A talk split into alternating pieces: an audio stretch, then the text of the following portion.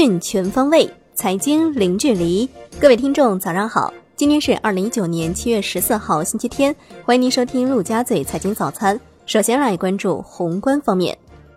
人社部等5部门近日联合下发通知，部署高校毕业生就业创业工作。通知中明确要求，省会及以下城市全面放开对高校毕业生、职业院校毕业生、留学归国人员的落户限制。杭州官宣人口正式突破1000万，杭州市5月份医保参保人数达到1006万，相比于2月份的989万，3个月暴涨16万人。来关注国内股市，截至7月12号，沪深两市共有845家上市公司率先发布2019年半年报业绩预告，业绩预喜公司数达到500家，占比 59.17%， 其中业绩预增公司有255家，业绩连续盈利公司有14家，业绩扭亏公司有57家，业绩略增公司有174家。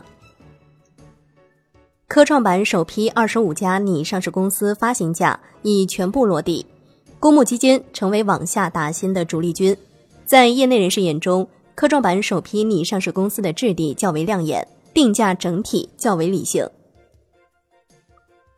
全国股转公司发言人表示，目前全国股转公司会同证监会有关部门正在研究制定新3板股权激励专项规则，明确挂牌公司采用股票期权、限制性股票等方式实施股权激励的监管要求，进一步推动新3板挂牌公司利用股权激励实现健康稳定发展。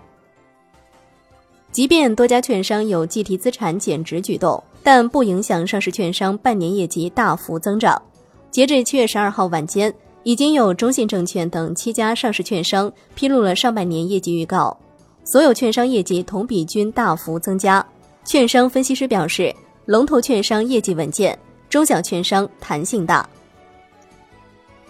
7月12号，证监会正式披露益海嘉里金龙鱼粮油食品创业板招股说明书，市场纷纷预测这条金龙鱼的上市很有可能取代温氏股份，成为新的创业板一哥。金融方面，银保监会近日下发关于加强地方资产管理公司监督管理工作的通知，要求地方资产管理公司收购处置的不良资产应当符合真实、有效等条件，不得设置任何显性或隐性的回购条款，不得以任何形式帮助金融企业虚假出表掩盖不良资产。银保监会办公厅7月上旬下发关于开展银行保险机构股权和关联交易专项整治工作的通知，部分资本在监管的再次专项检查前，把握或进或退的时机。根据不完全统计，截至7月12号，年内已经有40多家关于险企股权变更的消息，涵盖22家险企。央行上海分行日前发布信息，环讯支付科技有限公司因违反支付业务规定被给予警告处分，并合计罚没近6000万元。在刷新支付行业罚单金额的同时，这也是央行开出的今年首张1000万支付罚单。行业方面，中国钢铁工业协会发布数据，今年前5个月粗钢产量同比增长 10.2%， 增加了3744万吨，其中增加产量的 98% 用在国内钢铁消费需求上，2/3满足建设领域的需求。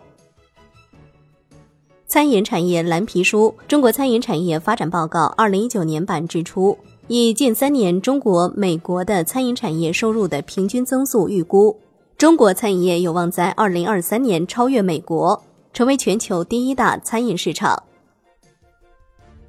来关注海外方面，三星李在镕赴日6天急商对策，希望从日本制造商的境外工厂进口，或通过第三方迂回进口的方式获得氟化氢。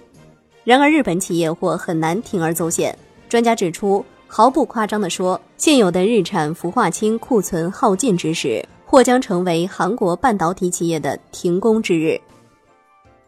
美国财政部长姆努钦7月12号敦促美国国会在夏季休会前尽快提高联邦政府债务上限，否则美国联邦政府可能在9月初面临债务违约风险。来关注国际股市。美国联合航空公司7月12号宣布，再次延长波音737 MAX 系列客机的停飞日期。在今年11月3号之前，联合航空公司的波音737 MAX 航班都不会直飞。据上证报报道，目前受 PTA 期货大幅波动影响，5家期货公司风险管理子公司场外期权业务集体暴雷，其中华泰期货全资子公司华泰长城资本的场外衍生品业务客户爆仓。在强平之后，初步估计华泰期货将损失4684万元，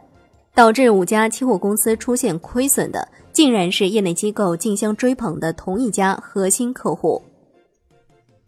债券方面，据万德数据显示，本周共有9家证券公司发行短期融资券，发行规模合计达230亿元，超过了2013年10月14号至20号当周的 191.2 亿元，创下历史新高。最后来关注外汇方面。外汇局总会计师孙天琪表示，近年来基于互联网的跨境非法金融活动趋于活跃，主要在外汇保证金交易。我国境内居民跨境购房，境外机构为我国境内居民提供跨境炒股、期货和贵金属服务等8个领域。好的，以上就是今天陆家嘴财经早餐的精华内容，感谢您的收听，我是夏天，下期再见喽。